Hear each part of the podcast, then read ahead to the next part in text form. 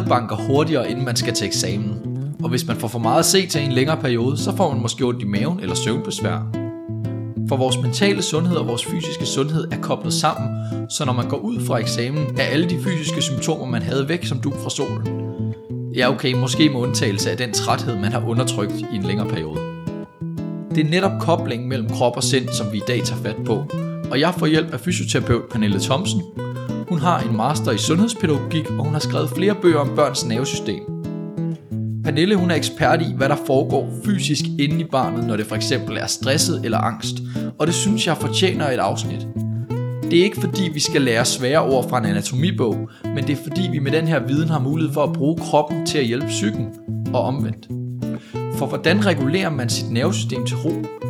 Hvordan hjælper man barnet med at finde sine fysiske advarselslamper i tide?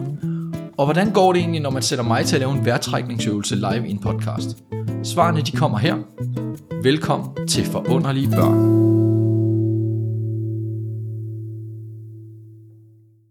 Jamen, velkommen til Forunderlige Børn, Pernille. Tak. Hvordan spiller krop og psyke sammen? Kan man sige noget om det? Det kan man i hvert fald. Øh, og det hedder jo psykosomatik.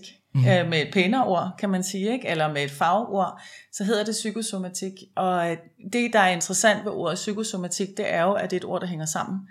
Og det betyder, at det du oplever, altså det, det du oplever psyke, det sætter sig i sin soma, øh, mm. eller i din soma, øh, hvor soma betyder krop. Så øh, det vi oplever, det vi ser, det vi, øh, den kontekst vi er i, den, øh, den sætter fysiologiske spor i kroppen. Både godt og dårligt. Det er jo ikke mm. kun dårligt. Så, øh, men, øh, men det hænger i den grad sammen. Kan du komme med et eksempel på, hvordan, hvordan kunne det hænge sammen?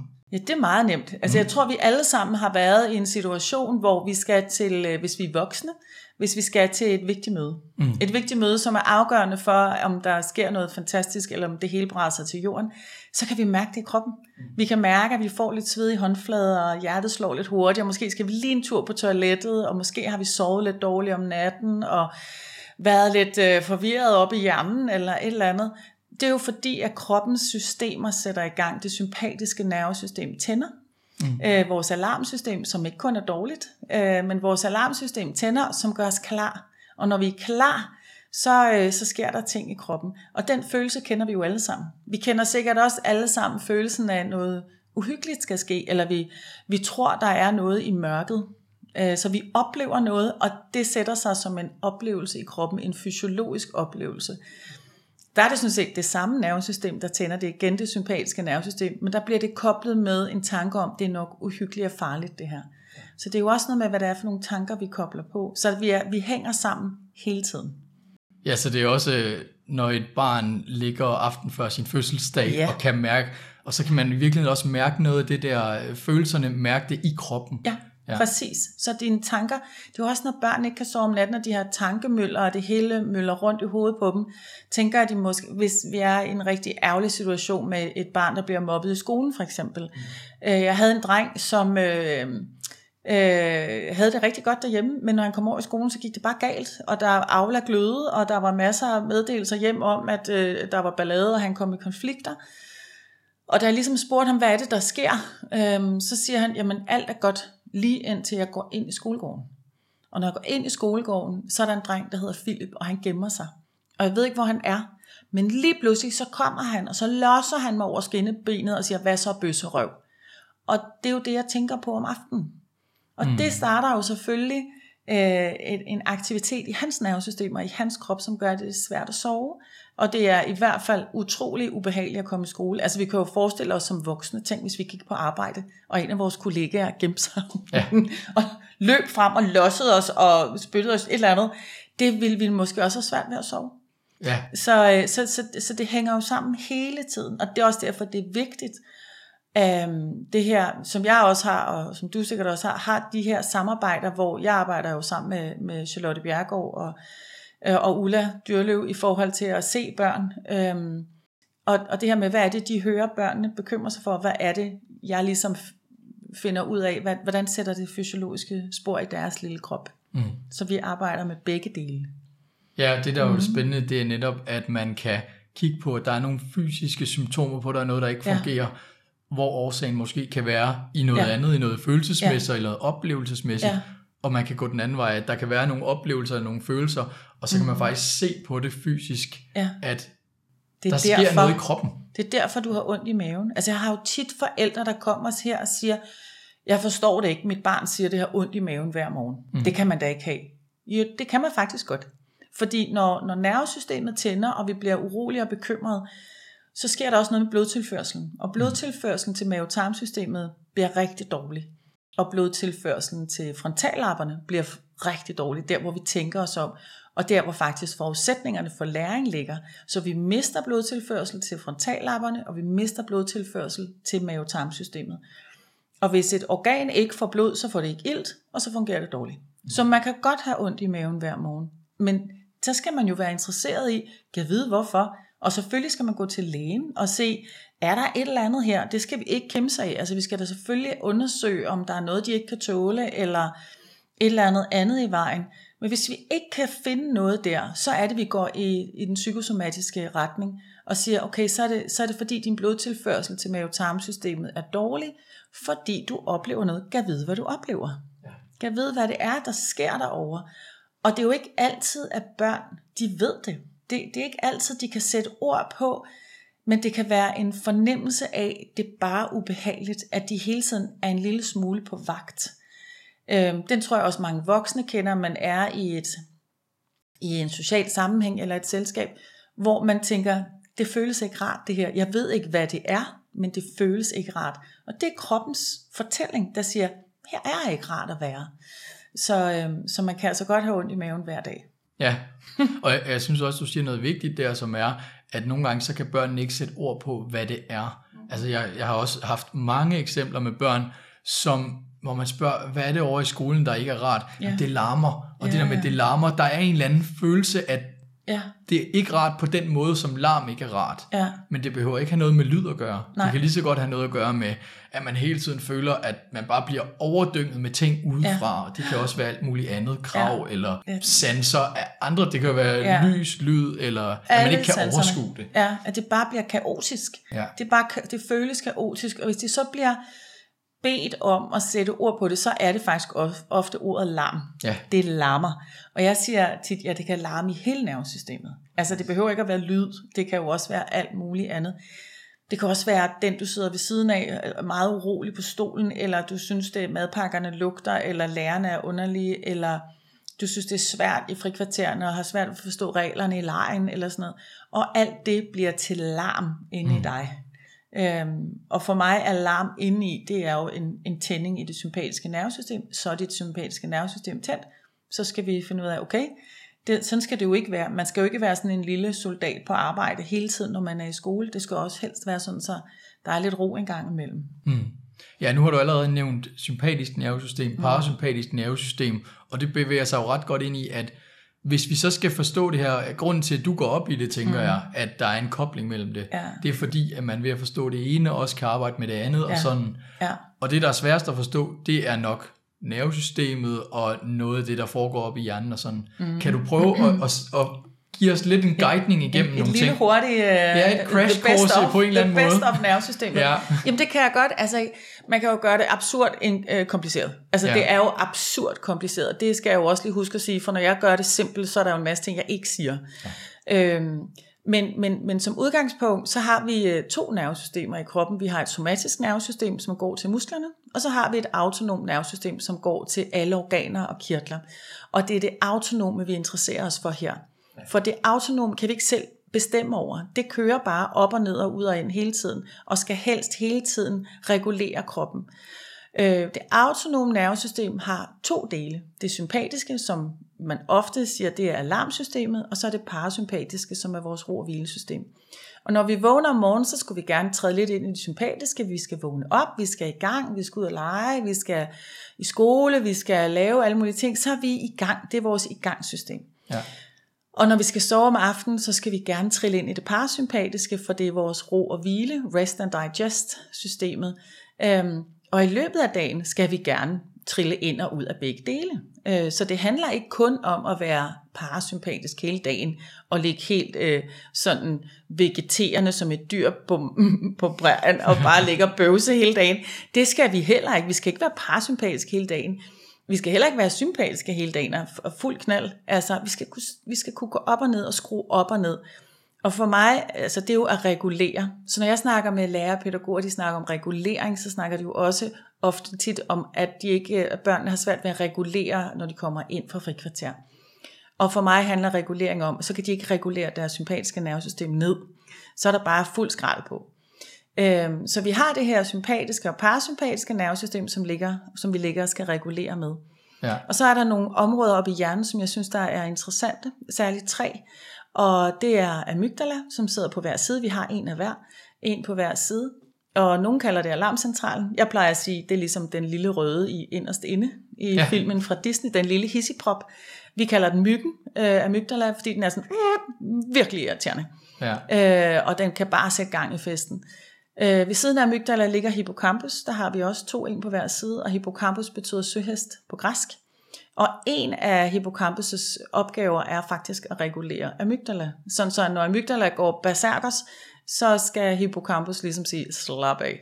Øh, og det sidder alt sammen inde i det limbiske følelsesmæssige del af hjernen. Vi kan ikke selv bestemme over det. Og så har vi frontallapperne lige i panden, og det er der, hvor vi skal lære noget at overskue og huske vores taske og sidde og holde opmærksomhed på tavlen og skrive regnestykker og sådan nogle ting. Det foregår i frontallapperne. Og det, der sker, hvis man er sympatisk aktiv og presset i sit nervesystem hele tiden, det er faktisk, at blodtilførselen til frontallapperne bliver mindre, så forudsætningerne for læring bliver dårligere. Vores amygdala kan vokse og blive mere hissig og større og stærkere og kontrollere os lidt hårdere, og vores hippocampus, søhesten, kan skrumpe og fungere dårligere. Så hvis, hvis børnene har været i en længere periode, en længere, ikke bare en dag, og ikke bare en uge eller to uger, men i en længere periode har haft det virkelig presset, så begynder man faktisk også kunne se ændringer i hjernens funktion. Ja, hjernen så, den kan ændre sig afhængig af, præcis, hvad man bliver udsat for. Præcis, ja. øh, og det er afgørende for den måde, vi regulerer på, øh, og hvordan vi er i verden på. Lad mig lige opsummere. Altså vores autonome nervesystem består af to dele. Det sympatiske og det parasympatiske nervesystem. Det sympatiske nervesystem aktiveres, når vi skal være fysisk aktive, og det er også det, der tager over, når vi er stresset. For eksempel, da vi i gammel tid skulle reagere på, om vi skulle kæmpe eller flygte, når en anden stærk hulemand kom for at stjæle vores mad. Heraf kommer det populære navn Fight-Flight-systemet, og der er senere blevet tilføjet Freeze og Fawn, som dækker over to andre typiske responser på en trussel, nemlig at fryse og håbe, man ikke bliver opdaget, eller at gøre alt det, som truslen ønsker ved at please dem. Det parasympatiske nervesystem, det er så populært kaldet rest og digest, altså slap af og spis systemet. Og det er det, der aktiveres, når vi er i ro og afslappet. Så på den måde giver det god mening, at vi har brug for en balance mellem de to systemer, fordi vi skal bruge dem begge to. Hvis et barn i en lang periode befinder sig for meget i det sympatiske nervesystem, så vil man naturligvis kunne mærke det på barnet. Men krop og psyke er så tæt koblet, at man vil også kunne se områder i barnets hjerne, som er vokset eller skrumpet på en uhensigtsmæssig måde. Heldigvis behøver den slags ikke være for livet. Hør bare her. Nu har vi så også lige talt om, at det ikke er rigtigt til diskussion, sådan er det bare med noget mm. af det her fysiologiske. Men samtidig så siger du også, at amygdala kan vokse baseret på erfaring og sådan. Mm. Det går mhm. vel også den anden vej. Vi kan forsøge at udvikle på det her, og udvikle det i den, i den positive retning igen. Ja, få det til at skrumpe igen. Ja. ja, ja, det kan vi godt. Altså, man måler mest på hippocampus' størrelse, ikke mm. så mhm. meget på amygdala, så man kan faktisk få hippocampus til at vokse igen. Det er jo det, jeg kalder søhestemad. Vi skal fodre den søhest med alt, hvad vi kan, fordi den skal vokse igen. Øhm, men det vi allerførst skal gøre, det er, at vi skal tage trykket af amygdala. Fordi jeg kan lave nok så meget fi, sjov, gakker, løjer og fysisk aktivitet, som får amygdala, eller undskyld, får hippocampus til at vokse, øh, hvis barnet går direkte tilbage i en skole og bliver slået. Ja. Ja, det er jo det samme, man siger på arbejdsområdet. Ikke? At hvis man er stresset og kommer hjem og får slappet ja. af, og så kommer tilbage til det samme, så bliver det ikke godt. Det er ligegyldigt. Så er det ligegyldigt, hvad jeg gør. Ikke? Altså, så, så det er jo en større indsats her i forhold til, når jeg snakker med, med børnene og familierne, så prøver jeg altid først at afdække, hvad er det, der tænder dine amygdala? Altså, mm. Fordi når amygdala tænder, så går du i fight, flight, faint, freeze. Altså så slår du, du råber, du stikker af, du gemmer dig, et eller andet foran, du pleaser dig ud af det hele. Øhm, så, så det er en, en, en amygdala-reaktion, og, øh, eller at den, den kan jo komme ret hurtigt. Altså, du kan blive provokeret, så lige pludselig har du kommet til at slå ind, eller kaste med en stol. Ups. Ja. Ikke? Men det, der jo sker, når amygdala tænder, det er, at der kommer adrenalin og noradrenalin ud i kroppen, og det kan du mærke. Du kan simpelthen mærke, at det er den der citron, du kan mærke, den der, det snurrer inde i kroppen. Jeg spørger altid børnene, hvordan føles det inde i dig, når adrenalin kommer ud i alle dine celler. Og så kigger de på mig, og det, det ved jeg sgu da ikke. så siger jeg, okay, hvordan, øh, altså hvis det er mig, hvis, min, hvis jeg tænder, hvis mit nervesystem tænder, det første jeg mærker, det er, at jeg synes, jeg skal kaste op. Mm. Altså jeg, får, jeg kan ikke få vejret, og jeg synes, jeg skal kaste op og besvime.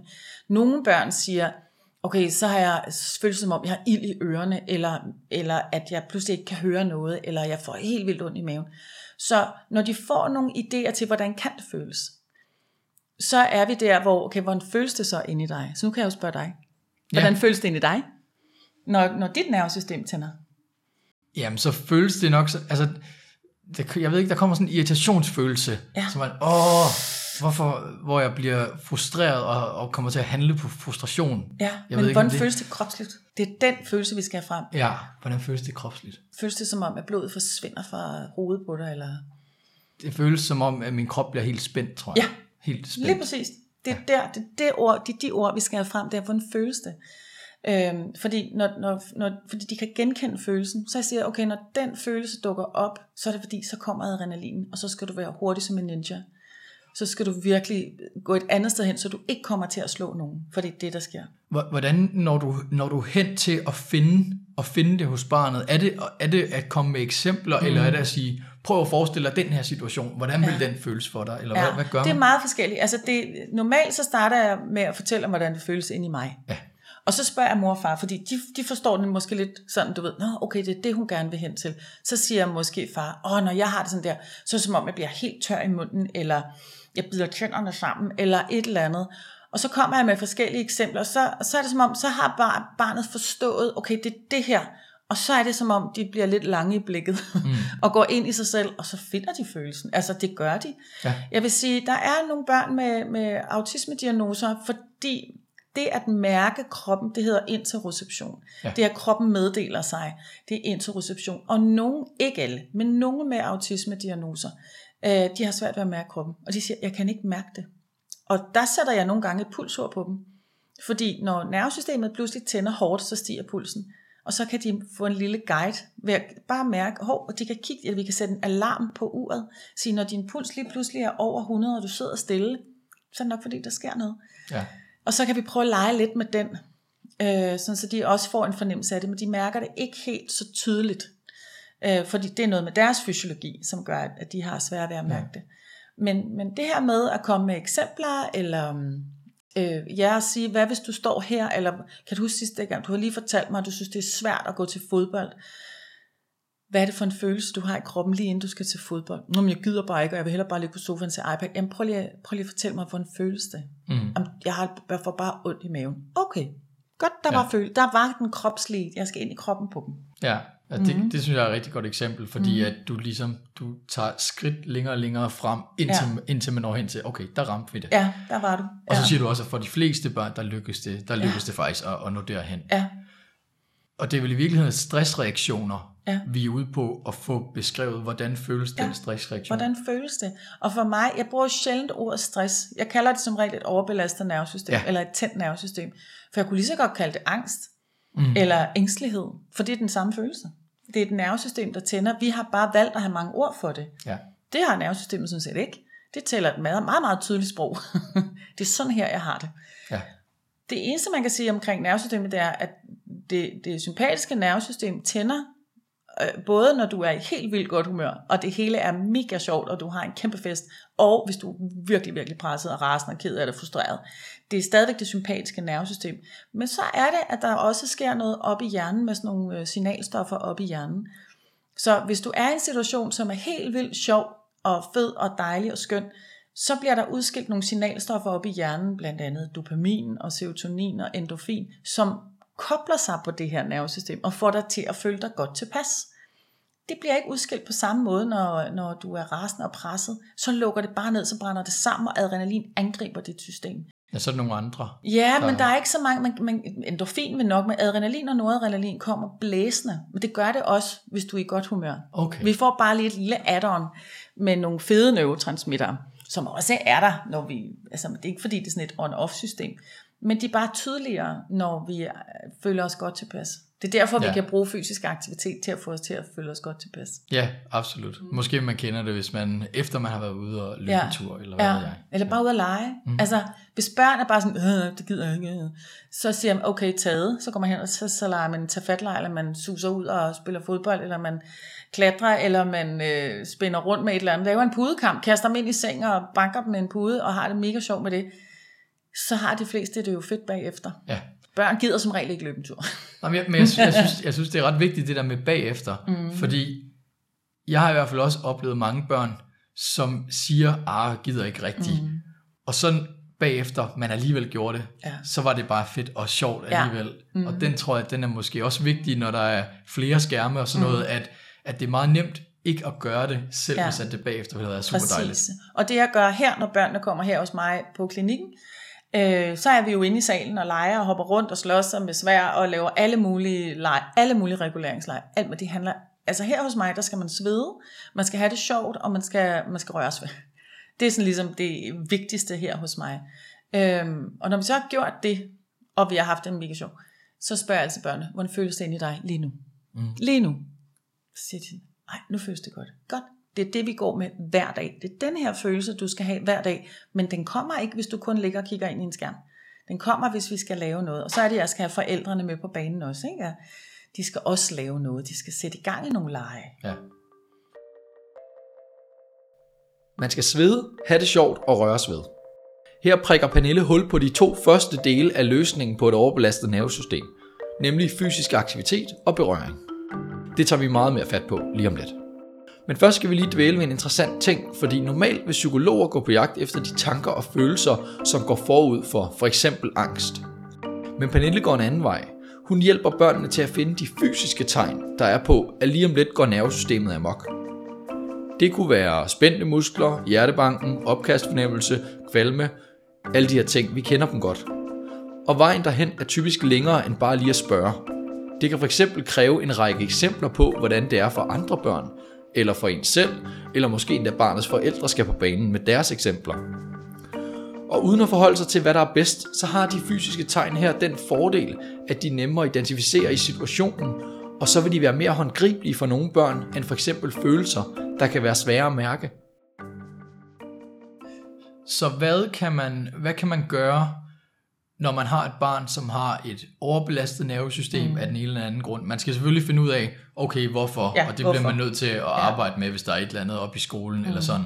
Men derudover kan man så gøre noget rent fysiologisk mm. eller øh, psykologisk, det er jo mm. så det, der er koblet. Kan man gøre noget for at, at arbejde med det, Ja. og hjælpe med at skabe ro eller trivsel? Ja, og, men ikke ro. Ikke ro. Nej, fest. Ja. altså selvfølgelig skal der også ro, men, men det her øh, med, det er jo der, hvor jeg har jo børn, der kommer herned, og unge mennesker, der kommer herned på en 12-14 år, som har hætten helt hen over hovedet. Altså ja. helt væk, og håret helt hen over hovedet, og de magter det simpelthen ikke mere. Øhm, og, øh, og der starter jeg jo med at, at forklare dem, okay, nu skal du høre her, din hjerne siger sådan noget, jeg tror, du har det sådan her, fordi sådan her, ind i kroppen. Øhm, så jeg prøver på en eller anden måde at give dem en forklaring først. Du, det er ikke fordi, du er doven, eller øh, irriterende, eller hvad ved jeg. Altså, det er fordi, der er sket noget neurofysiologisk inde i kroppen på dig. Ligesom at hvis du havde brækket benet, og vi tog gipsen af, så ville du have virkelig tynde muskler. Mm. Og så ville vi skulle i gang med genoptræning. Så nu skal vi i gang med genoptræning til det nervesystem, fordi det har altså været under pres lidt for længe. Øhm, og det skal vi gøre ved at lege. Og jeg har nogle nerfguns, vil du være med? Og de færreste, der siger nej til nerfguns, vil jeg sige. Det kan altså, jeg godt forestille mig. Det er også sjovt. Ja, eller spille stikbold, eller øh, whatever. Så jeg skal finde ud af, okay, hvordan får jeg dig til at bevæge dig? Ja, så Øhm, bevægelse er en vigtig Bevægelse ting. er nummer et. Fysisk aktivitet er nummer et, og det kan vi simpelthen ikke diskutere. Øh, altså alle kliniske retningslinjer i forhold til stress, angst, depression, ADHD siger nummer et, fysisk aktivitet. Vi kan ikke diskutere det. Fordi når vi laver fysisk aktivitet, så får vi frigivet et, øh, et vækstprotein, et cytokin, op i hjernen, der hedder BDNF, som får hippocampus til at vokse. Ja. Punktum. Hvor, hvorfor er det, det er godt at få hippocampus til at vokse? Skal Det er jo fordi, den er skrumpet. Ja, men, men hvad er det, Nå, hvad er det, når den er skrumpet, hvis den er skrumpet, det var den, der skulle regulere amygdala. Ja, Og det er den, der står for læring. Så det her med, at når nervesystemet er presset, så bliver amygdala stor, og den tænder alt for hurtigt, og børnene reagerer, bliver rasende, vrede og ked af det, og kan ikke regulere, som, en, som pædagog og lærer og psykologer sikkert også vil sige, de kan ikke regulere, og det kan de ikke, for amygdala bare ligger og banker afsted. Og hippocampus har fået dårlige arbejdsbetingelser, så den er skrumpet og fungerer dårligere. Så den kan ikke berolige amygdala, så nu skal vi vende det. Nu skal vi gå i træningslejr med hippocampus og øh, få den til at vokse igen, og så skal vi tage trykket af amygdala jeg, jeg ser for mig øh, Grisling og Peter Plys, ja. Ja. hvor Grisling er sådan, ah, og Peter Plys, ah, det går Eller nok, det går nok. Ja, ja. ja, men, Ja. Men, men, men Grisling er jo altid meget på vagt, ikke? Ja, Sådan ja, totalt amygdalagtig, og ja. Peter Plys er, nå, det går Det, nok. det skal nok gå. Tag Så- det roligt her. Så hvis ja. Peter Plys ikke var der, så ville Grisling ja. øh, være rigtig presset. Helt virkelig urolig. Jeg er virkelig ked af det. Ja, Ja. ja. Det er rigtigt. Den, ja, den kunne man jo også bruge. Nå, men, men i Ja. hvert fald, så er det en af grundene til, at bevægelse er så vigtigt. Ja. Og det er jo på en måde også lidt ærgerligt, fordi ja. Hvad er det, man ikke gør, når man får det dårligt? Så har man ja. Tendens til bare at ligge sig, bare slappe af, kan ikke overskue Nej. og starte de der Nej. bevægelsesting. Nej. Så der er brug for en udefra, der hjælper en. Præcis. Og, og det er jo også der, hvor forældrene ringer til mig og siger, at vi har prøvet alt. Vi har mm. prøvet alt, men, men det bliver bare kæmpe konflikter. Ja. Han vil ikke, de gider ikke, hun synes, jeg er en idiot. Altså, ja, så prøv at komme herned. Så må vi ja. se, om jeg kan kickstarte det lidt. Altså, jeg synes jo som udgangspunkt heller ikke, at- forældre skal være trænere for deres børn. Altså, det skal de jo ikke. Øh, men vi skal bare kickstarte det lidt, og så skal forældre være forældre. Men forældre må gerne lege med deres børn. Ja. Altså, øhm, så, så jeg plejer at sende dem hjem med det, jeg kalder en recept. Øh, Jeg har sådan en lille, øh, det ved jeg ikke, den kan du få et billede af bagefter på din podcast. Ja. Sådan et lille billede af, af myggen og søhesten, hvor du skal lave tre ting hver dag, hvor du griner. Det er ja. simpelthen vigtigt. Vi skal simpelthen grine lidt hver dag. Det frigiver en hel masse dopamin op i hjernen. Det er godt for regulering. Så skal du lave fysisk aktivitet hver dag, og hvis det er bare 5 minutter, så er det 5 minutter. Bare du gider starte der. Bare vi kan få dig til, bare 5 minutter. Og så 10. Og målet er en time, ikke? men det er de færreste, der starter der. Og fysisk aktivitet er ikke at løbe en tur på 5 km med en pige på 12. Det er sjældent, de synes, det er sjovt. Mm. Altså, det gider ikke. Så der må vi finde på noget andet. Altså, der må vi, øh, jeg har masser af idéer hernede til alle mulige løbeleje, løbeskakt, Uno Race, øh, løbelego, alt muligt, hvor jeg har et spil, og så propper jeg en fysisk aktivitet på. Øh, og det er faktisk, det synes de fleste børn faktisk er utrolig sjovt. ja. Så man skal have pulsen op hver dag, øh, og så skal man have nogle ordentlige krammer. Og, og jeg synes også, det er vigtigt, det du siger med, så skal vi starter med 5 minutter, mm. ligegyldigt hvad målet er. Ja. Fordi vi bliver nødt til at starte med det, der kan lykkes på den Ja, dårligste dag. præcis. Fordi ellers så dør det. og dør det. Og, og, og så står vi der med nogen, der er meget, meget ambitiøse på deres børns vegne. Og det kan jeg godt forstå, fordi som forældre vil man jo gøre alt, og man smider alt, hvad man har i hænderne, hvis, hvis, vi bare, hvis du bare kan få det bedre. Øhm, men det behøver ikke at være, altså det skal bare være en lille smule. Mm. Men det kræver også, at man som forældre sætter sig selv i spil og siger, Nå, men skal vi, øh, skal vi lave sådan en gang naturbingo, eller et eller andet? Skal vi gå på Pokémon-jagt? Hvis det er det, så gå på Pokémon-jagt. Der bevæger man sig jo også. Så kan man blive enige om, at vi løber Pokémon, i stedet for at gå Pokémon, eller løbe gå Pokémon, eller et eller andet. Så vi får pulsen op, og så gør det sammen. Fordi sammen er vi bare bedre. Hvor- Hvordan så? Fordi nu har vi haft en del eksempler, hvor det bliver meget øh, en til en, og måske mm. også sådan forældre-barn, eller øh, du og et barn, og sådan. Mm. Men hvad med ude i en børnehave, eller mm. i en skole? Der tænker Ja. der kan man vel også sagtens lave bevægelse. Ja, tosset, ja, det kan man godt. Altså, jeg har været rigtig meget ude på skoler, og rigtig meget ude i børnehaver. Og jeg vil særligt fremhæve Ramløse skole, hvor jeg har været et helt år. Mm. Øh, de besluttede sig for, at de ville lave et, øhm, et helt år, hvor de havde fokus på søhest og myg. Øh, og det indbefattede, at Charlotte og jeg var oppe og undervise øh, pædagoger og lærere, og øh, ledelsen og pedellen og øh, sekretæren og den specialklasse, der lå inde ved siden af, så alle fik et fælles sprog. Først skulle vi finde et fælles sprog om, hvad er forudsætningerne for trivsel og sundhed øhm, og søgehestemad. Øhm, og så gik de ellers i gang med at lave alt muligt forskelligt med de her unger. Vi havde mange spændende diskussioner. Øh, og jeg vil også sige, at der er jo, jeg synes jo ikke bare, at man skal lægge det her over til lærerne. Det er jo ikke, de, de er jo også interventionstrætte, lærerne. Altså det, der er så mange interventioner i skolerne. Så jeg kan godt forstå, hvis de bliver sådan lidt trætte. Ja. Jeg siger heller ikke nødvendigvis, at øh, matematik skal laves, mens man løber. Man kan godt dele det op, så man kan lave matematik, og så kan man lave en leg, og så kan man lave matematik igen. Fordi nogle af lærerne synes virkelig, det er svært at få opfyldt de faglige mål, hvis de også skal putte noget fysisk aktivitet ind. Så jeg vil egentlig hellere skille det ad. Men sætte et tydeligt fokus på, at de skal lave fysisk aktivitet hver dag. Og hvis nogle af børnene har svært ved at, øh, at være inde i klassen i 45 minutter, så har vi lavet sådan nogle aktivitetskort. Så kan barnet trække et kort, der hedder, du skal op og ned i ribben 17 gange, og så skal du slå fire koldbøtter, og så skal du løbe rundt om fodboldbanen, og så kommer du ind igen. Ja. Så en lufter ikke bare en lufter, men har et formål. Nå, men der var vi så et år, og et, øh, når man kommer ind på Rammeløse skole nu, øh, så har de malet nogle kæmpe store malerier af myggen og søhesten, og nogen der griner, og fysisk aktivitet, og de hopper rundt myggen og søhesten. Så de hver eneste dag husker, at fysisk aktivitet og, og det at have det sjovt og få en ordentlig krammer, det er med til at bedre forudsætningerne for at gå i skole. Jeg siger ikke, de får højere karakterer, men jeg siger, at forudsætningerne bliver bedre. Øh, og så har de lavet en masse lege deroppe. Der har de for eksempel lavet drej en leg. De har fundet et gammelt lykkehjul. Sådan et, og så har de puttet lege på. Og så er det så den leg, vi skal lege inde i frikvarteret, eller bare lige fem minutter eller sådan noget. Så det var en fantastisk proces sammen med Ramløse Skole. Det, der var også en hel masse bump på vejen. Altså der var ikke noget, der er super easy. Nej, nej, nej. Men, øhm, men jeg synes, de skal have en kæmpe, kæmpe klapsalve, fordi de har virkelig gjort det. Mm. Øhm, så man kan sagtens gøre det med en større gruppe børn også. Og det er faktisk ikke svært. Altså, for nogle skoler handler det om at lave legepatruljer i frikvartererne. Hvad skal vi lege? Kom og leg. Hvem mm. vil være med? Øh, fordi så får vi den fysiske aktivitet ind helt af sig selv. Ja. Så, øh, så det kan man godt. Ja, og det, og det lyder jo også som om, at det, især i frikvarter og sådan noget, der er det i hvert fald til at have med at gøre, mm. ikke? fordi børn de har det med at, at lege helt af sig selv også, ja. hvis, man, hvis man bare får rammerne for det. Præcis, mm. og får nogle idéer til, hvad man kan lege. Og den der drej en leg, ikke? eller de kunne også vælge at lave gamle skolegårdsleje, for eksempel hoppe elastik og shippe ja. og alle de der ting. Det er jo fantastisk, men det kræver lige, det er som om, vi har glemt det lidt. Så det kræver lidt, der er nogle voksne med, som har lyst til at være med, og bare lige facilitere det og sætte det i gang. Så kommer det mange gange af sig selv.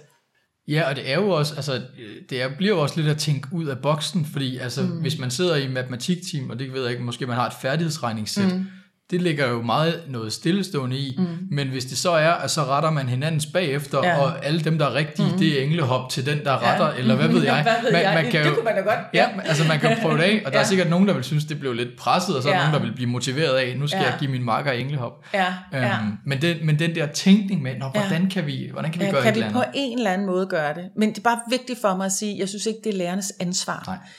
Fordi lærerne har ikke ansvar for Danmarks børns trivsel. Altså, de har ansvar for at være nogle rigtig, rigtig gode lærere, og det er de også. Ja. Så vi skal finde nogle andre løsninger på, hvordan hjælper vi så de her børn, der ikke trives. Øh, og vi skal gøre det sammen, mm. men ikke kun lærerne. Ja, og det er også balancen mellem, at der er forskellige behov i en stor mm. klasse, og det er jo hele tiden det, man kan stå i hver ja. eneste dag. Ja. Nå, vi skal lige bakke lidt, fordi ja. søhestemad, det var for eksempel bevægelse, mm. men man kan ikke spise det samme hver eneste dag. Mm. Er der nogle andre ting, man kan fodre ja. sin søhest med? Så berøring, Altså mm. det her med at få fast berøring, øh, massage, man kan få fodmassage, man kan få øh, nusset håret, man kan få sådan slow motion hårvask, man kan blive trykket fast på kroppen, når man, når man, hvis man kan lide det. Der er nogle børn, der ikke bryder sig om berøring, så skal man bare lade være. Mm. Øh, men hvis man godt kan lide det, så skal man finde ud af, hvordan.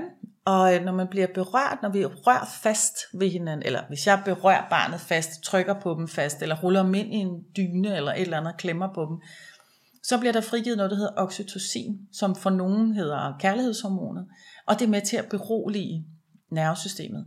Og der er vanvittig god forskning på oxytocin og berøring, i for os faktisk i forhold til, at dine sociale kompetencer bliver bedre. Det er ret vildt. Mm-hmm. Det er en, øh, en svensk professor, der hedder Justin Moberg, som har lavet noget virkelig, virkelig fin forskning. Øhm, så berøring, så jeg plejer altså at sige, når I sidder der fredag aften og ser X-Factor, eller hvad I nu ser fredag aften Vild med Dans, så nus håret, eller nus fødderne, eller hvis drengene sidder og ser en fodboldkamp, masser deres fødder, så får du den der berøring ind. Det er enormt god, også i forhold til øh, almen øh, tilknytning og jeres fys- øh, psykologiord, ved jeg, Charlotte siger. Ja. siger Charlotte. øhm, Men, men det her med, at vi faktisk igennem berøring frigør oxytocin, og vi frigiver også serotonin, øh, som er det, der er faktisk i antidepressiv. Så, øh, så vi frigiver rigtig mange gode hormoner og transmitterstoffer, plus at vores kortisolniveau falder. Og kortisol er øh, et stresshormon, som er godt. Det er fint. Vi skal have det. Det virker antiinflammatorisk. Men vi skal ikke have for meget af det. Og det skal ikke være der hele tiden. Men det er det, hvis vi er presset og stresset. Så berøring beroliger. Ja. Og så er der sådan noget som øh, vejrtrækningsøvelser, som jo er, der er absurd stor fokus på i øjeblikket, synes jeg. Mm-hmm. Og det er sjovt, altså, og det synes jeg er så fint, at vi, på, vi diskuterer på alle mulige måder, hvordan vejrtrækning påvirker nervesystemet. Øhm, og øh, det sidste, jeg har set, det er fra Stanford University, som snakker om cycling sighing hvor man skal trække vejret ind. Den kommer sådan her. Man trækker vejret ind. Nu skal vi gøre det. Vi prøver. Vi prøver. Så man trækker først vejret halvt ind. Kan du snakke, mens du, mens Nej. du gør det? Nej, du gør det. Okay. Først så trækker du vejret halvt ind gennem næsen. Så holder du lige vejret. Så trækker du vejret helt ind. Alt hvad du kan gennem næsen. Helt ind, helt ind, helt ind. Og så siger du... Så gør du igen. Halvt ind igennem næsen. Og så holder du vejret. Og så trækker du alt, hvad du kan ind igennem næsen. Og så giver du slip og siger, det er den sidste nye fra Stanford University, cycling, ja. cyclic sighing, at man sukker. Den gør i hvert fald lidt eller andet. Den gør den, et eller andet, Jeg kan tydeligt mærke, at min krop har det anderledes end før. Ja, Øh, det er svært lige at beskrive, hvordan. Om der er sådan... Der er, der er sådan en, en lidt en falden til ro, men det er også, Ja. også noget intenst faktisk. Ja. Det føles også det er der, du, intenst. også fordi du skal lige holde vejret lidt, ikke? Ja, Så, øhm, ja man, man spænder mm. også lidt, når man mm. holder vejret, men så lader man det. ja. Og jeg tror, det der suk, det der ja. Ja. sighing, det der, det har vi faktisk brug for. Det, det kan et eller andet, det der suk. Men det er også sjovt, ikke? fordi det sker jo automatisk i vores hverdag også. Der er nogle situationer, hvor man sukker, Ja. og det er jo ikke, fordi man gør det bevidst, Nej. men der må være et eller andet i det så. Ja, den der, pust ud, slip skuldrene-agtigt, ikke? Ja, ja. Nu er vi færdige. Nu er vi færdige. Så kommer det der også det. tit et suk. Agtigt, det er Ja. lidt, det var det. Hvad hedder det? Så, øh, så der er masser af fokus på vejrtrækning, og man ved, at vejrtrækningsøvelser kan trække os fra sympatisk til parasympatisk, øh, som noget af det eneste. Øh, jeg tror, vi skal sådan ikke være alt for øh, hysteriske med det hos børn. Øh, jeg havde et barn, der kom herned, og han kom fuldstændig... Ja. Det lød sådan her. Og så, så siger jeg, gud, hvad sker der? De siger, jeg ikke kan trække vejret, siger han. De siger, jeg træ- ikke kan finde ud af at trække vejret ordentligt, men er det fordi, der ikke er hul i min næse, siger han så. Så siger jeg, du ved jeg ikke, vi må kigge. Ja. Så kiggede vi op i næsen, så sagde der er hul. Men han, han blev presset på vejrtrækningen, når han blev presset, ja. og når det larmede inde i ham. Øh, så, så der tror jeg faktisk, vi hoppede ind i de der Wim Hof øh, Iceman. Det synes han var sjovt, med at trække vejret hurtigt ind og ud 30 gange, og så holde vejret så længe man kan. Ja. Det passede ham godt. Gør Så det det samme? Fordi det lyder det, som om, det er meget tror jeg, aktivt. det tror jeg. Altså, der er jo 100 guruer inden for det her. Ja, ja. Men det, som jeg jo tror, det er, at det alt sammen lander i et tændt parasympatisk nervesystem og en god, det der hedder HRV, Heart Rate Variability, som er målingen på det parasympatiske. Det bliver lidt teknisk nu. Ja, ja, ja. Men, hvad hedder det? Så, så jeg tænker, at vi er forskellige som mennesker. Nogle kan lide at løbe, nogle kan spille håndbold, nogle kan lide at danse, nogle kan lide at trække vejret på den ene måde og på den anden måde. Der er rigtig meget fokus på vejrtrækning gennem næsen, og der er mange fokuser rundt omkring. Og jeg tror, man skal vælge det, man, der passer til en selv. Ja, ja og Øhm, til barnet også. ja. Det er jo vel også meget aldersafhængigt. Ja. Altså fordi små børn, der kan man måske ikke bede dem om at være så bevidst om vejrtrækning. Ikke? Ja. Altså hvis du har et barn, hvor man tænker, puh, der er gang i den her, så prøv at pusse sæbebobler, eller se om du kan sidde med et sterinlys og puste til det, så det kun blafrer og ikke blæser ud. Mm. Eller man kan puste til vatkugler. Øhm, så, så der kan man bruge det pustet til noget andet. Sådan, så man, man får ro på. Det er jo også det, man gør, hvis, hvis der, angsten griber, altså hvis nervesystemet tænder. For ja. mig er angst jo et nervesystem, der tænder. Ja. Noget adrenalin, fuh, jeg kalder det krampe i nervesystemet. Uh, uh, ikke? Uh, uh, så får man det sådan. Der kan man gøre mange ting, men, men man kan også trække vejret. Og, og et, et eksempel, jeg har lyst til lige at bringe op, det var fordi, jeg mødte en pædagog på et tidspunkt, mm. som havde med nogle børn at gøre, der kunne nemt komme op og blive... Mm. Ja. Og så havde han sådan en med, at han tog sine hænder frem foran sig med håndfladerne op, og så Mhm. sagde han, okay, vi skal lige puste alle lysene i den her lavkage ud. Der er virkelig mange. Og så Ja. pustede de lysene Ja. i lavkagen Ja, ud. fedt. Og det var Ja. også en måde at gøre det på, Ja, ikke? Og så, ja. åh, der skal man altså bruge Ja. al luften, fordi der er virkelig mange lys. Og, Ja, så det der med præcis. at være, være nysgerrig på, det kan også Ja. blive noget lejende. Ja. Det behøver ikke være tre sekunder ind, Nej. to sekunder ud, eller hvad, Ej, hvad ved ej, jeg. og det, det virker ikke. Altså her trækker vi også vejret i firkanter. Mm-hmm. Ikke? Så når vi forestiller os, at vi har en firkant, så trækker vi vejret ind, og så går vi hen over toppen og holder vejret, og så puster vi ud på vej ned, og så holder vi vejret, når vi går tilbage igen i Ja. firkanten. Så her trækker man også vejret i firkanter. Så det skal være så simpelt som muligt. Ja, og det er ikke konkret. alle børn. Jeg havde en pige, øh, som havde massiv skoleværing og angst og alt muligt. Hun, der skete bare noget, når hun kom ind på den skole. Øh, og hun sagde til mig, hvis der er nogen, der siger til mig, at jeg skal trække vejret, når jeg får angst, så smadrer jeg dem. Ja, til til 10 tror jeg også, der er nogen, der kan blive lidt trigget ja, af. prøv at høre, jeg smadrer dig. Ja, så fint, så må vi jo finde på noget andet. Hvad skal du så? Hvad hvis du så løber op og ned ad trappen, for vi skal adrenalinen ud af kroppen? Det vil hun hellere. Ja. Ja. Eller hvad hvis du spænder alle muskler i hele kroppen? Det vil hun hellere. Ja, så du siger virkelig Ja. også bevægelse, berøring, Ja. og det her med vejrtrækning, Ja. det har også en masse til fælles. Der er Ja. også nogen, der, altså hvor at de kan ikke styre deres vejrtrækning måske, mm. før de får noget berøring og Ja. kommer ned, Ja. og så trækker Ja. det måske stille og Eller at de har hoppet på selv. stedet. Fordi Ja. når vi begynder at løbe, så begynder, eller hoppe på stedet, så vil vejrtrækningen ligesom gerne med dig. Fordi Ja. ja. den skal gøre noget andet. Den skal give dig ild til musklerne. Så det er nogle af de ting, man kan gøre med søhestemaden. Der er vejrtrækning, der er berøring, der er bevægelse. Er det, Ja. ligesom, er det ligesom de vigtigste? Det er det, er det vigtigste. Ja, Ja, det er meget simpelt. Og, og jeg var på et tidspunkt på Island og holdt en forelæsning, øhm, og så var der en blandt tilhørende, som sagde, jamen det er jo, det er jo, bare, det, det er jo bare sådan noget, vi gjorde for, for 20 år siden. Mm. Ja. så hvad er der sket? Ikke? Hvad er der sket? Hvorfor gør vi det ikke? Jamen det er fordi, vi har fået indrettet et samfund, hvor vi ikke behøver at bevæge os. ja. Vi kan bare lægge os ned, og vi kan bare blive kørt til skole, og vi kan bare lægge os ned, og vi kan bare lægge os ned, og vi kan bare lægge os ned. Vi behøver Ja. ikke at gøre noget. Der var nogle ting, Vores- man fik gratis engang. Ja, så, så hele den, det vi egentlig er skabt til, det kan vi sådan set bare lade være med. Og det tror jeg faktisk er noget af det, der har voldsomme konsekvenser for vores trivsel. Det er, at vi ikke vi bevæger os ikke, og vi, vi leger ikke. Vi har altså tre byggesten til at regulere nervesystemet. Bevægelse, berøring og vejrtrækning. Men inden vi kommer så langt, så er punkt 1 at lære barnet lidt om sit eget nervesystem. Det afhænger selvfølgelig lidt af alder, hvordan man kan gøre det. Simpelt kunne man tale om, at det er lidt ligesom når man har et brækket ben, så skal man have gips på og lave nogle øvelser for at benet kan blive godt igen. Så nu skal vi til at lave nogle øvelser, så dit nervesystem inde i kroppen kan få det godt igen. Mere kompliceret, så vil nogle børn sagtens kunne håndtere og lære lidt om hjernen og nervesystemet. Og så var der de tre ting, som skal stå på recepten. 1. Fysisk aktivitet. Det er efterhånden anerkendt som et vigtigt element i at afhjælpe alt lige fra angst til stresssygemeldinger. Og for børn der er det også vigtigt, og her skal vi huske, det skal være den sjove version, leg, spil, fysisk aktivitet, der ikke bare er at blive sendt ud at løbe. Nummer 2. Det var berøring. Det frigiver nogle vigtige hormoner, som kan hjælpe os ned i det parasympatiske nervesystem. Og hvis man ikke er der nok, så kan bare det at komme der ned faktisk være en central del af at få det bedre. Her var et godt tip, når man alligevel sidder sammen i sofaen, så giver berøring rigtig god mening. Den tredje og sidste ting, det var vejrtræk. Og her der bliver det for alvor tydeligt, hvordan krop og psyke spiller sammen. Fordi formålet med vejrtrækningsøvelser er, at når psyken er stresset, så kommer det til udtryk i vores krop. Men i stedet for at skabe ro i psyken, som så kommer ned i kroppen, så prøver vi at skabe ro i kroppen, der så smitter af på psyken.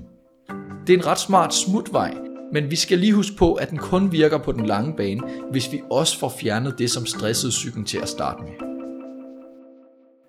Inden jeg slipper samtalen løs igen, så vil jeg lige advare om, at den kommer til at stikke af i lidt forskellige retninger. Men jeg synes, den var vigtig, selvom vi både får talt om Bo Heilskov, min sommerferie, og hvad vi gør med børn, der ikke har lyst til berøring. Jamen, nu har jeg skrevet tre bøger. Og øh, det er den sidste bog, jeg har skrevet, som handler om øh, sundhed og trivsel for børn og voksne med udviklingshandicap. Fordi jeg er jo også håndboldtræner for mm. dem med udviklingshandicap hos Special Olympics Danmark. Øhm, og landstræner er vigtigt at sige, og vi har lige vundet sølv, rigtig vigtigt at sige, øh, til Rigtig World vigtigt. Games. World Games, vi er simpelthen det næstbedste landshold i verden, er vigtigt at sige. Nå, det var ikke jeg kom fra. Jo, jo, det var Ja, vigtigt. det var vigtigt at sige. Øhm, men øh, der var nogen, der spurgte, har du så ikke skrevet noget om de sociale medier og mobiltelefoner i din bog? Så sagde jeg, hvis jeg har skrevet noget, så skrevet en linje, og den her lyder sådan her, læg den væk. Ja, Punktum. Altså, der er jo skrevet tusind bøger om, om øh, sociale medier og, og skærme og alt muligt. Jeg har det bare sådan, læg den væk. Men du må gerne have den, men lad være med at have den hele tiden. Altså, bare læg den væk, og så øh, lav noget andet. Ja. Altså, Altså synes jeg også, det er vigtigt at sige, altså fordi det er svært med, med sociale medier og skærme mm. og sådan noget, at få en masse bevægelse ind. Ja. Men der er bare også virkelig stor forskel på, hvad en skærm er. Mm. Er det, man sidder og taler med sine venner og spiller mm. et computerspil, mm. eller er det, man sidder og swiper på sociale Ja. medier? Ja. Det gør også noget forskelligt i kroppen. Ikke, ikke for jeg. bevægelsen, Ja. men nogle af de der Ja, dopamin, præcis. serotonin Ja. og sådan noget.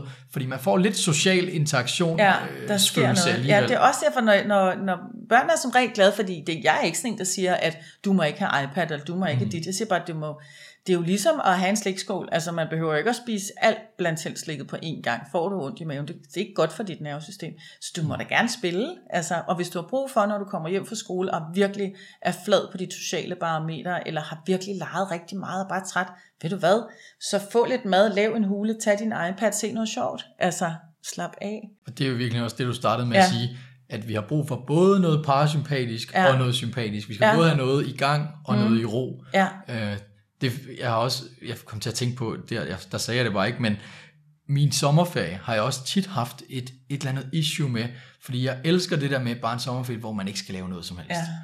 Og så ender jeg altid bagefter med, at jeg er helt dvask, selvom jeg lige har haft ferie. Ja, virkelig. Og så, så har man prøvet, så Ja. ja. tænker jeg, "Nå, så skal vi have en Ja. ferie, hvor vi bare er ude i, øh, Ja. i Europa mm. øh, hele ferien. Og så kommer jeg tilbage, og så er jeg også dvask, fordi Ja. ja. sådan, øh, jeg har Ja. brug for ferie nu. Ja. Og Ja. så har jeg fundet ud af, der skal være Der den skal der være blanding der, hvor Ja. man føler, man har haft både tid til at slappe af, og der Ja. skal være sket noget. Ja, der må gerne være lidt af alting i ja. den der ferie. Det. Ja, min ferie, jeg er altid i mit sommerhus på Bornholm en, i fire uger. Hele juli måned ja. er jeg i mit sommerhus på Bornholm og iført orange crocs, og sådan er det bare. Ja. Men hver dag har jeg det sådan, der skal jeg um, ud og bevæge mig, så jeg skal ud og cykle en tur. Øh, øh, et eller andet, det bliver som ren cykling. Ud og cykle en tur, jeg skal ned og bade, mm-hmm. øhm, øh, og jeg skal læse en god bog, og, og selvfølgelig være sammen med min familie. Øhm, og så er der egentlig ikke så meget mere end det. jo, så skal jeg høre noget musik på gæsten, eller nede i Egodalshuset. Men det så jeg skal også- opleve lidt, ikke? men ikke ting. mere. Men Der, ikke er- der er mere bevægelse i det, Præcis. og der er noget i gang. Der Ja, er noget, der- hvor det ja. ikke helt føles som det samme heller. Ja, præcis. Og, og, og for mig er det også, kan jeg godt lide, altså min, mit nervesystem falder også til ro, når jeg går lidt på repeat. Ja. Gør det samme igen og igen og igen. Altså, øhm, men det skal, der, det skal indeholde både fysisk aktivitet og gerne den her. Jeg, jeg tror jo også på de her varme, kolde bade kan et eller andet. Jeg Ja. tror, at den forskning, der kommer nu, er mega interessant. Der var engang en russisk professor, han smed små børn i iskolde russiske øh, søer. Det tror jeg ikke, man skal. Ej, det lyder ikke så ret for mig i hvert fald. Nej, jeg så videoer af det og tænkte bare, det tror jeg, man kunne blive anholdt for. øhm, men, men det her med, der er faktisk børn, flere og flere børn, der vinterbader, og synes, ja. Det er skide sjovt. For det kan et eller andet, øh, og, og, og det begynder vi jo også at finde ud af, hvad men, kan det? Men er det ikke også, altså fordi nu har jeg gjort det meget sjældent, fordi jeg kan ikke lide koldt vand. Jeg kan ikke lide godt vand, det er men, men, men når jeg så har gjort det, Mm. Så den følelse med dit sprog, jeg tror, Ja. jeg har haft, det er amygdala, amygdala der siger mm. med det samme, du er ved at dø. Det Ja, er forfærdeligt, ja, det her. du dør. Og så Ja. skal kroppen jo Ja, gøre nej, noget det gør ved du det. ikke, nej, det gør du ikke, nej, det Ja. gør du ikke. Ja, det Og så, gør jeg ikke. Okay, Ja. det, Jeg døde ikke. ja, ja, og det er også noget med at, at udfordre på en måde sin Ja. ja. amygdala at sige, at du skal ikke bestemme over mig. Jeg, Ja. jeg, jeg ved faktisk godt, det der, Jeg det dør jeg faktisk ikke af. godt. Det, jeg dør ikke af det. Ja. Det er ligesom, når jeg snakker med børnene om angst, og de får angstanfald, så siger jeg, Mm. jeg ved godt, det er mega ubehageligt. Fordi du får så meget adrenalin i kroppen, så hele din krop går i krampe af det. Men du dør ikke af det. Mm. Så vi skal finde ud af, hvordan du får færre anfald, og hvad du gør, når du får et anfald, og hvordan, vi, hvordan når du kan mærke, det kommer, for de kan mærke, det kommer. Jeg siger til mødrene, det er ligesom, når du har vejer, at du kan mærke, det kommer. Så de kan jo som regel mærke, det kommer, men du kan ikke stoppe et V, men du kan, du kan faktisk godt stoppe et angstanfald. Fordi ja. Du, du kan få nogle redskaber til, hvad skal jeg så gøre? Skal jeg trække vejret? Skal jeg synge? Skal jeg løbe op og ned ad trapperne? Hvad skal jeg gøre for at stoppe det her krampe i mit nervesystem? Altså det er det, der er den store forskel, det er, at ja, det psykiske kan godt skabe mm. noget fysisk, Mm. men hvis det kommer derop fra, så mm. kan det psykiske også stoppe det. Ja. Hvor hvis du har ondt mm. i maven, og det er noget med din, dit tarmsystem, mm. så kan du ikke bare tænke Nej, du kan ikke tænke dig det. fra Så det. det er lidt altså, det er forskelligt der jo sikkert nogen, der vil mene. Ikke? Ja. Ja. Altså, det er der, men, men, men det er ikke egentlig på mit, min banehalvdel, okay. altså den, den neurofysiologiske bane, eller den fysiologiske bane. Altså, jeg ved godt, der, også er, altså, der er jo en kæmpe masse omkring uh, pain is in the brain, og det ved vi en masse forskningsmæssigt om nu. Øhm, men jeg tror, at det, noget af det vigtigste, når børnene kommer herned, det er, at jeg tror på dem. Og når de kommer og siger, at de har ondt et sted, så siger jeg, okay, lad mig høre om det. Hvad skal ja. jeg hjælpe dig med? Øh, det, der hedder funktionelle lidelser. De her børn, som kommer og pludselig ikke kan støtte på deres ben, og ikke har gået på det ben i et halvt år, fordi de siger, at det gør ondt, men vi kan ikke se noget. Vi kan ikke se noget på røntgen, på blodprøver, på vi kan ikke se noget, men de kan simpelthen ikke holde ud med en røre ved det, og det må ikke være i gulvet. Altså, der plejer at sige, det er jo noget med softwaren. Altså hardwaren er i orden i kroppen, ja. der er noget med softwaren, der er gået i kluder. Men jeg tror altid på børnene. Altså jeg, jeg tror altid på, hvis de siger, at de har ondt, så har de ondt. Så må vi jo finde ud af, hvad vi skal gøre ved det, så det er til at holde ud. Ja, og det, jeg synes, det er vigtigt, det der med software og hardware, ja. fordi øh, jeg har også mødt nogen, hvor jeg har tænkt, ah, nu bliver det lige lidt for blandet sammen. Ja. Altså, at man og du har ondt i maven, mm. så må vi tænke os fra det, og så kigger mm. man ned, så sidder der en kniv i maven. Ja, altså, så kan ja. vi ikke gøre det. Så måske derfor ja, har, du prøvet, har du prøvet at fjerne kniven? kniven? Nej, nej, ja. vi skal... Ja. Så, så det er en vigtig balance lige at have med, at vi kan ja. heller ikke tro, at vi kan ændre på alt øhm, på den måde. Nej. Nå, i sæson 1, der snakkede jeg med Bo Heilskov, ja. og der vidste jeg allerede, at vi to også skulle snakke sammen. Ja. Og der var et tidspunkt, hvor jeg tænkte, at ah, der havde jeg faktisk, der ville jeg ønske, at du også sad der. Ja. Det kunne være spændende. Så lad os prøve at se, om vi kan få skabt den. Så ja. kan Bo, han kan så ikke tale fra sig nu. Nej. Det han snakkede om, det var, og han kaldte det så en stressmodel, men det kunne lige så godt være en overbelastningsmodel. Mm. Hvor han siger, at der sker noget tid, nogle ting i børns ligesom tilværelse i løbet af en dag for eksempel, som gør, at der kommer mere og mere stress. Mm. Det kan være, at bussen kommer for sent, eller det kan være, at der er en, der har skubbet en i skolen, eller man, der bliver stillet et krav fra læreren til, at du skal lave det her, eller sådan noget, som ligesom øger belastningen. Ja. Og det er jo noget, der er situationsbestemt. Det kan afvige fra den ene dag til den anden. Mm. Men så er der også de her generelle ting, som kan være et barn, der bare bliver stresset af nogle lyde, der mm. altid er i skolen der, mm. eller bliver stresset af ikke at kunne overskue, hvad der sker, fordi mm. det ikke er så struktureret. Mm. Så han havde ligesom den her skældning, og han sagde, at de vigtigste ting at fokusere på, hvis vi dykker lidt, nu er vi jo ude af mm. kroppen og mere i situationen, mm. de vigtigste ting at fokusere på, det er dem, der, der altid er der, mm. fordi de er ligesom, vi kan, ikke, vi kan ikke vide, hvornår bussen kommer for sent, men det er faktisk noget, vi for det første måske kan justere på, og for det andet er det også noget, som påvirker barnet hver eneste time. Ja. Hvad, hvad tænker du om det? Jeg, jeg tror, det vi snakker om nu, det er blandt andet det, jeg kalder colaflaskebørnene. Mm. Og colaflaskebørnene, det er sådan nogle børn, som øh, bliver rystet lidt hele tiden. Mm. Øh, og hvis du bliver rystet lidt hele tiden, og du ikke letter på låget, og du, så kommer du hjem, og så åbner du flasken, og så eksploderer de derhjemme. Og så, og så siger forældrene, Gud, hvad er der sket? Ja. Og så er det, vi skal finde ud af, hvad er det, der ryster flasken? Altså, var det noget, der ekstraordinært skete i dag? Øhm, altså, bussen kom for sent, eller der var noget, du ikke kunne finde ud af i skolen? Eller bliver du hele tiden lidt rystet af at være over i den klasse? Altså mm. er der hele tiden et eller andet i omgivelserne, som gør, at dit nervesystem bliver rystet hele tiden? Øhm, Charlotte, børnepsykologen jeg arbejder med, hun siger jo altid, lad være med at lægge problemet ind i barnet. Lad os nu se, hvad det er, der, der tænder de her ting. Ikke? Altså lad os være meget mere interesseret i, hvad er det, der ryster colaflasken? Som gør, at når jeg så letter på låget, så eksploderer du bare, eller det hele fisser over på en eller anden måde. Ikke? Øh, så jeg synes jo, der er rigtig meget krop i det også, fordi hvad er det, der hele tiden lige skubber lidt til din amygdala? Altså mm. du ved, sådan en smølfespark, ikke? du ved, sådan, man ligesom får sådan en lille smølfespark. Det gør ikke noget, hvis du får et. Men hvis du får det hele tiden, hvis der hele tiden, hvis dine sensoriske systemer hele tiden modtager smølfespark, lyd, lys, lugt, smag, mm. uh, uro, krav, whatever, men nu bliver vi bare i de sensoriske systemer. Um, og, og, og din, din neurodiversitet, altså vi er jo skabt forskellige. Mm. Altså det kan godt være, at, altså vi kan jo godt forstå, at vi ser forskellige ud på ydersiden. Vi ser ja. også forskellige ud på indersiden. Vi har det samme, altså to arme og to ben og sådan noget, de fleste. Men på indersiden er vi jo meget forskellige også. Det hedder neurodiversitet. Så det, der generer mit nervesystem, generer ikke dit, og ja. omvendt. Så det her med at sige til børn, jamen der er der ikke larm. Det kan du ikke sige, fordi de opfatter larm. Det værste, du så kan sige, det er, er du ikke også lidt sensitiv? Eller sådan et eller andet, du ja. ved. Hvor man sådan tænker, shut up. Altså, barnet synes, det her larmer. Det giver en samlet mængde larm i mit nervesystem.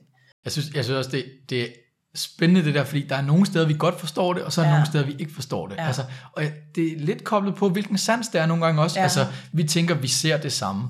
Men, men det er jo ikke sådan, at hvis du siger, øh, min livret er lasagne, så siger jeg, mm. nej, det er lasagne, det, ja. Ja. det kan jo ikke være en livret. Nej, det kan ikke Altså, være livret. Det, kan, det smager jo så dårligt. Ja. Det kan du ikke lide. Ja, det, det, tænker, det Ja. forstår vi godt, vi kan, at Ja. vi kan lide at smage forskellige ting.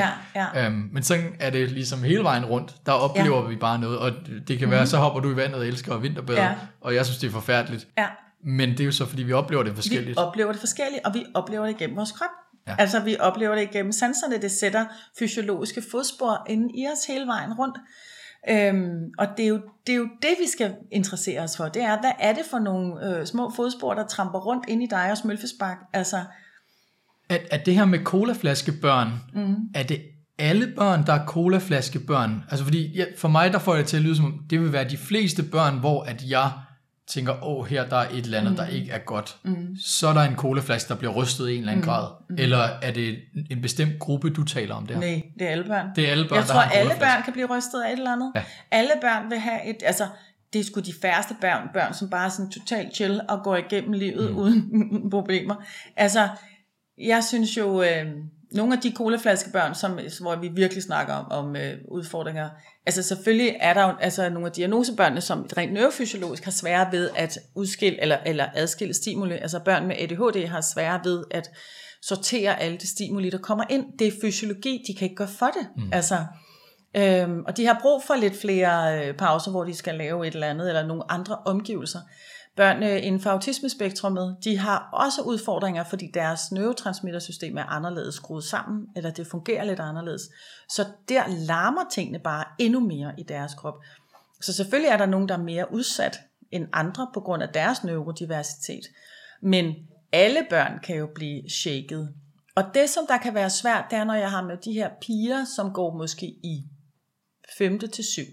Det er det, jeg plejer at kalde det klassen fra helvede. Ja. Altså fordi det er pigefneder årgangen. Altså der, hvor et blik, eller at de lige vender ryggen til dig, eller eller en lyd, eller en, har du de bukser på, eller synes du selv, det er smart.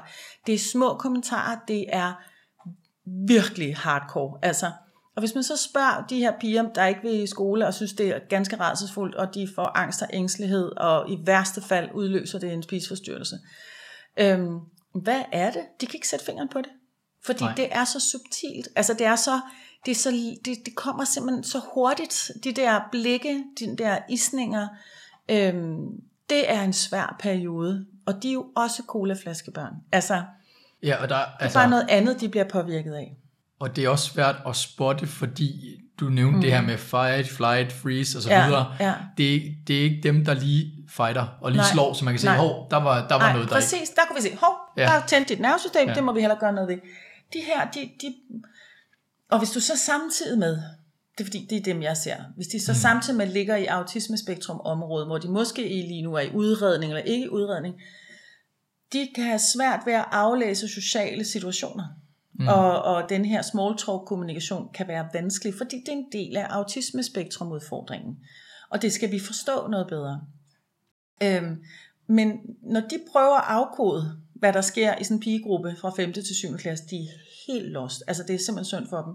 Fordi det er en del af deres udfordring. Det er at afkode. Og det tænder deres nervesystem virkelig hårdt. Altså de prøver, så er der jo sådan noget, der hedder masking. De prøver at putte en maske på og mm. prøver at passe ind. Men de er på vanvittig overarbejde. Altså de kollapser, når de kommer hjem, og de udvikler angst og alt muligt. For de er på så hårdt arbejde. Øhm, Ja, jeg synes, det der med masking, det er jo, det er jo også noget, der virkelig er vokset mm. øh, for nylig, at man er blevet opmærksom på, at der kan være noget, og det er jo også, ja. Colaflasken er jo i virkeligheden også Ja. et billede på det, Ja. det der med, at jamen, colaflasken, den, det er først, når man åbner derhjemme, Ja. at man kan se det hele. Ja. Det er jo også Ja. i virkeligheden masking. ja. Og, og noget, jeg synes, der er vigtigt at sige der, det er, at det er jo en normal strategi, som mm. alle bruger, men spørgsmålet er, hvis man kommer til at bruge det for meget, er det Ja. ikke godt, Ja. Er du præcis Ja. dig selv til Ja. jobsamtalen, mm. eller er der lige nogle ting, du holder tilbage? Altid. Ja, det er fint, Det men er hvis du holder ja. det hele tilbage, så colaflasken Ja. springer i luften, så er det ikke godt. Nej, nej. Så det er jo også en balance der. Ja, og hvis du hele tiden er på overarbejde med, af, med at aflæse, Ja. og, og det er jo det, også det med autismespektrum, forståelse skal det hedde, ikke forstyrrelse, forståelse, Mm. øhm, at de er, de er jo hele tiden på overarbejde i forhold til at aflæse og forstå situationer. Mm. Der er jo nogen, der siger, at det er fordi, at øh, det med autismespektrum, de øh, mangler empati. Nej, det gør de ikke. De mangler det ikke. Mm. Mange af dem har det, men de har det virkelig meget. Men det er måske svært nogle gange at finde ud af, hvad skal jeg så gøre ved det? Altså, hvordan, jeg kan godt fornemme, hvad det er, der sker, mm. men jeg ved ikke, hvad jeg skal gøre, altså i situationen. Og, og det, der er jo også, at nu, nu jammer jeg lidt, Ja. altså nu er jeg på lidt usikker grund, Kom men, men for mig der tænker, jeg, jeg tænker bare, empati og sympati, og sådan, det er jo også noget med at sætte sig i en anden sted. Ja. Men hvis man selv sansemæssigt fungerer helt anderledes, Ja. så hvis jeg sætter mig i dit sted, mm. så vil det være helt anderledes, end det er for dig. Så er det svært for mig at gætte. Ja, Så jeg oplever også nogle gange, at børn med autisme har meget nemmere ved at sætte sig i hinandens sted, Ja. end alle mulige andre steder. Ja. Så der, der Ja. glider tingene mere, og det er Ja. nemmere at være i. Ja. Altså, så det er jo også en vigtig balance. altså jeg vil sige det sådan, øh, nu er jeg jo håndboldtræner, kom det igen, mm. Nu er jeg jo håndboldtræner, og jeg er... Og hvordan var det, det gik med jeres hold Vi der? fik sølv, ikke? Hold nu op. Og hvor var Danmarks Radio henne, kan vi også lige sige, de var der ikke, hvad? 7.000 udviklingshandicappede i Berlin, og de var der ikke. Hvad sker der? Er Nå, men det er en anden historie. Hvad vil jeg sige? Jo, når jeg er sammen med de her voksne, er det primært, jeg er sammen med, med udviklingshandicap. Det er det nemmeste i verden. Der er ingen skjulte dagsordner. Mm. Altså, vi er, som vi er, og, og vi, vi gør, som vi gør, og vi prøver hele tiden at forstå hinanden, og de er så rummelige i forhold til at sige, hvis der er en, der brænder sammen, og en, der nedsmelter, eller en, der græder et eller andet, så siger de bare, det er bare fordi, det er lidt svært nu. Måske mm. skal vi gøre sådan her. De forstår det så godt. Så godt. Altså, ja. Det er en, en meget kærlig øh, hvad skal man sige, meget kærligt rum at være i, fordi mm. der bliver det forstået. Og der bliver det heller ikke dømt. Altså det er ikke sådan, at de går og dømmer, "Nå, hvor du også bare sidder du og tud over det, det kan du da ikke, som man måske kunne komme til at gøre i 7. klasse. Ikke? Det oplever jeg ikke. Det. Nej. oplever jeg simpelthen ikke. Jeg oplever en meget stor omsorg. Og hvad skal jeg gøre for at hjælpe dig? Kan jeg hjælpe dig her nu? Jeg var engang i en situation, en meget, meget, meget trist situation, hvor en af vores håndboldspillere døde. Ja. Øh, og vi skulle kort tid efter til et stort stævne i Kolding, hvor jeg skulle sige nogle mindeord om ham her, vores håndboldspiller, som var kendt i hele øh, den her verden her. Og, øh, og det var frygteligt hårdt, og, øh, og de stod, alle stod jo og græd, og jeg skulle sige noget, og da jeg så var færdig med at sige noget, så brød jeg fuldstændig sammen selv og stortude. Og der oplever jeg jo mennesker med udviklingshandicap, som kommer fuldstændig renhjertet hen og siger, har du ikke lige brug for en krammer? Ja. jo, det tror jeg vist nok lige, jeg havde. Ja, ikke? ja, ja. Altså, så, så det her med at være i de situationer, øh, der vil jeg så sige, det, det er en af årsagerne til at bruge så meget tid på det, fordi jeg elsker at være i det. Jeg synes, Ja. ja. det, det, er så, det er så nemt på rigtig, rigtig mange. De har også deres udfordringer, og det tager vi en anden podcast om, men, men, øh, men, men det, det her med at mærke hinanden, Ja. ja. det synes jeg, de, de er virkelig, virkelig gode til. Ja, og det er jo måske også, ja, jeg ved ikke om det er søhestemad, mm. men det der fællesskabsfølelse, mm. det kan i hvert fald et eller andet vigtigt. det og om det skaber, der, jo, det er vel også Ja. parasympatiske, der faktisk i nogle sociale jamen, det, relationer jamen, jeg tænker, faktisk sat i gang, eller hvad? øh, Kerstin Moberg, hende der med oxytocin, hun vil, hun vil koble det på oxytocin, Ja. og sige, at det påvirker vores oxytocin-niveauer. Bente Klarlund, som er professor i fysisk aktivitet, har, har lige skrevet en ny bog om immunsystemet. Jeg tror, det er den bog, det står, jeg kan ikke op på det, men hun har i Nej. hvert fald skrevet, at hvis man, øh, at hvis man øh, er i situationer, hvor, altså, hvor man gør noget for andre, det styrker dit immunsystem. Hvis du er i situationer, hvor du oplever ærefrygt, altså noget, der er lidt større end dig selv, det styrker dit immunsforsvar. Altså, ja. vi begynder jo at bevæge os rundt, og hun er altså professor inde på Rigshospitalet, ikke? Så, så der har vi jo, det er jo ikke bare noget, hun synes, det er noget, hun ved. Ja, Ikke? Altså, øhm, ja så, der, er- der er helt sikkert noget det forklaring her i det også. fællesskab, at være fælles med nogen øh, om noget, der er lidt større end dig selv, det er noget af det, der styrker din mentale sundhed virkelig meget, og dit immunforsvar. Og det ved vi jo sådan set alle sammen. Mhm. Mm. Det, det synes jeg også er en vigtig pointe i alt det her. Mm. At, at du har jo også en, en masse fagbegreber og sprog mm. for det her med neurotransmitter og alt muligt. Mm. Og, og meget af det, hvis vi lige mærker efter ind i, mm. så ved vi det sådan set godt. Ja. Men vi kan få nogle vigtige nuancer på ved at forstå, hvad er det så i virkeligheden i kroppen, der foregår. Ja. Øh, men det er ikke fordi, det kommer bag på nogen, at Nej. Nå, hvis, man, hvis man får noget kærlig berøring og massage og sådan noget, så falder man lidt til ro. Det, man det, lidt til ro. det, det Ja. tror jeg, sådan de fleste vil gætte på Ja. i en quiz. Ja, sandt eller falsk. Ja. Sandt eller falsk? Der vil de fleste have styr på Ja. Måske. Ja, måske. Ja. Jeg, jeg har en, øh, en løs ende, tror Ja. jeg. Som, øh, men nu, nu får vi den i hvert fald, så kan du sige, nej, Ja. det har vi jo vendt. Ja. Men det er det her med, hvad så hvis man har nogle børn, som bare synes det der med øh, berøring, eller bevægelse, mm. men berøring er nok den klassiske, det er bare slet ikke mig. Ja. Altså det der, øh, fordi, åh, det er ikke, det er ikke rart og sådan noget. Nej. Er det så bare, Nå, så må vi gøre noget mere af det andet med, eller kan mm. man alligevel forsøge at Jeg synes ikke, altså, man kan jo altid forsøge, man kan jo prøve, jeg har jo sådan nogle store yogabolde, mm. så prøver jeg at rulle dem med den, eller et eller andet. Øhm, men hvis de ikke bryder sig om det, så er det jo fordi, den del af deres sensoriske system tænder så voldsomt. De kan som regel heller ikke lide at have tøj på, der krasser, og noget, der strammer, og kåbebukser ja. og sådan noget. Altså, de kan bare ikke lide det, fordi det tænder deres alarmsystem. Øhm, måske de så kan lide en tyngdevest, eller en tyngdedyne, eller, eller måske det kan gøre noget, men det er ikke sikkert. Mm. Så må vi prøve at gøre noget på en anden måde. Altså, så må vi prøve øh, ja, at se, om vi kan skrue lidt på nogle af de andre knapper. Og nogle af dem, jeg har set hernede, nogle af børnene øh, øh, med autisme, særligt, det, er det er ofte dem, Ja. som, som kan være lidt presset på det der med berøringen. Øhm, så prøver vi at finde på noget andet. De, nogle af dem er heller ikke særlig vilde med fysisk aktivitet, men de kan godt forstå det. De kan godt forstå, hvorfor det er en god idé at bevæge sig. Ja. Så kan vi gøre det fuldstændig rationelt. Og sige, okay, så 20 minutter om dagen, du lut, lut, der gør du sådan her, det er hver onsdag, torsdag, fredag, eller hvad ved jeg, det er klokken 16, det er sådan, det foregår, det er godt for dit hjertekredsløb. Modtaget, så gør jeg det. Så nogle gange bliver det jo også så vanvittigt firkantet, mm. altså, øh, fordi så giver det mere mening. Og, og nu siger du så det her med tyngd, øh, dyn tyngdevest og sådan noget. Mm. Der tror jeg også, jeg tænker, der er en, en vigtig nuance, det er, at i vores hverdagssprog, mm. der er ligesom den der føle berøringssans. Det er én ting. Mm. Men der er bare stor forskel på den der helt lette, kildende ja. berøring, mm. og så den der virkelig tryk efter massage. Ja. Og Ja. nogle børn, de kan godt lide den ene, men hader Ja, den anden. præcis. Så den kan man være nysgerrig Ja. på, før man ligesom siger, giver helt op på Ja, berøring. præcis. Og man kan sige, at den er jo, hvis man sådan går helt fysiologisk ind i det, så er berøringen også delt op i forskellige øh, receptorer og sådan noget. Ja. Noget, der har receptor for det overfladiske, noget, som er for det mere øh, faste. Shasti Moberg, hun siger, helt ikke for hårdt, det må ikke gøre ondt, men det skal heller ikke ligge helt i overfladen, så det kilder. Så den, det er bare den der, du ved, den der hånd på skulderen. Ja. Vi bare kan mærke, så der fik du hånden på skulderen, og så var det den, det er den fornemmelse, man ligesom skal gå med, tænker ja. jeg. Men som man kan sagtens være nysgerrig på, er det sådan noget, kan du bedre lide noget andet? at de fleste, de har forhåbentlig prøvet at blive kløet på ryggen. Ja. Og der ved man godt, hvad man... Ja. Altså, nogen, de skal virkelig have... Der Ja. skal man kunne se det Nej, bagefter, ja. dagen Ja. efter næsten, ikke? Ja, ja. Og nogen, der er det bare den der, lige en flad hånd, Ja. lidt frem og tilbage. Ja, bare lige en gang op, en gang Ja. ned, så har vi, så har vi Ja. fået den. Ja. Vi er, vi er ved at nå øh, slutningen, mm. Mm. men man skal altid have mulighed for, hvis der er noget, du siger, Simon, det her, det glemte du. Det, det var faktisk ret vigtigt. Det At skal, var det skal vi have med.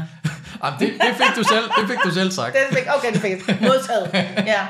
Jo, Men, men er, der, er der en eller anden øh, del af, du siger, åh, oh, den her neurotransmitter, den er vildt vigtig, vi fik, vi fik ikke talt om, Nej. eller... jeg synes, vi fik talt om det, men noget af det, jeg synes, der er vildt vigtigt, det er, at vi skal begynde at arbejde meget mere med forudsætninger for trivsel og sundhed. Vi skal mm. ind og arbejde med sundhedsfremme. Vi kan ikke behandle os ud af det her med alle de udfordringer, der er, al den diskussion, der er om børn og unges trivsel. Altså jeg håber jo på, og, og prøver også i øjeblikket at se, om jeg kan få nogle projekter ind i, helt ind i dagplejen og helt ind i børnehaverne, mm. hvor vi kan lære forældrene og pædagogerne og dagplejemøderne helt fra starten af, et fælles sprog omkring trivsel. Hvad er vigtigt helt, helt grundlæggende for, at vi trives?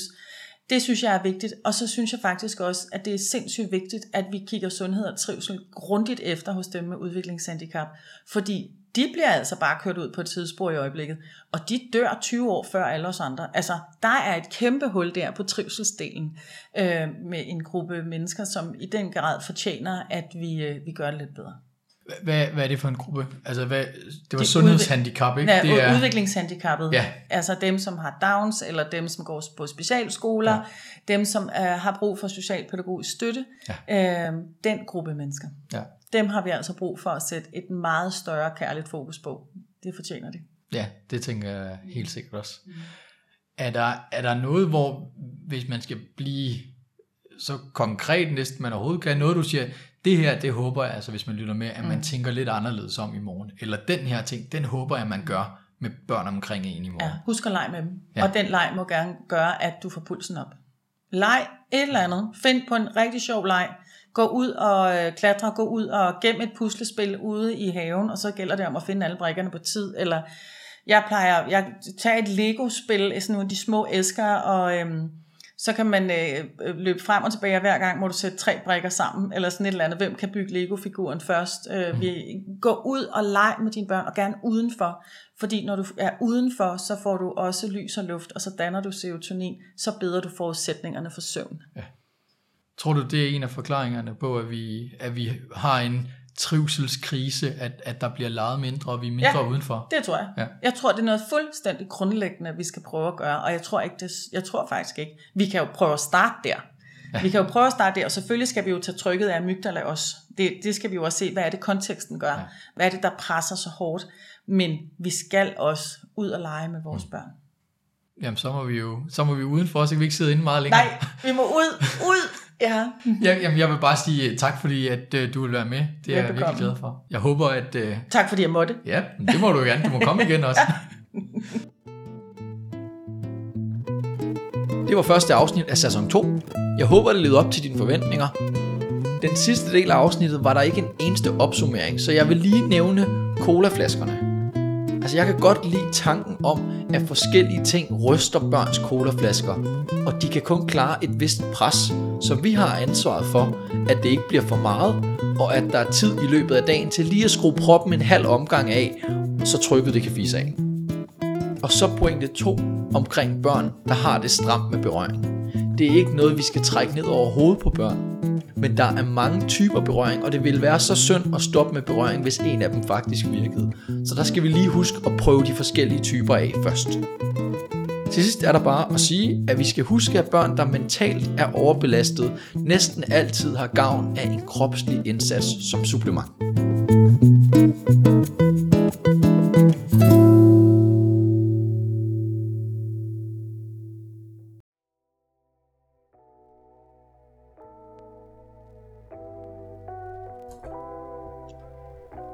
Lyttet til podcasten for underlige børn. Den er produceret af mig, Simon Vilbrandt. Men den kunne ikke blive til noget uden alle de kloge gæster, som er søde og tak ja til at være med.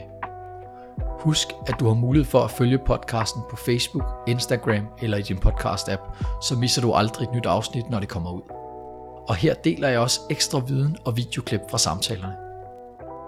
Hvis du gerne vil støtte podcasten, så del den med dem du kender, som vil have glæde af at lytte med, eller send et skulderklap min vej ved at rate podcasten der hvor du lytter. Den her podcast er ikke den eneste måde jeg formidler viden om børns udvikling og trivsel. Det gør jeg også i hele landet på kurser, pædagogiske dage og i supervision og rådgivning. Hvis det lyder interessant, så er du naturligvis mere end velkommen til at række ud til mig. Og ellers vil jeg bare sige endnu en gang, tak fordi du lyttede med, og have en forunderlig dag.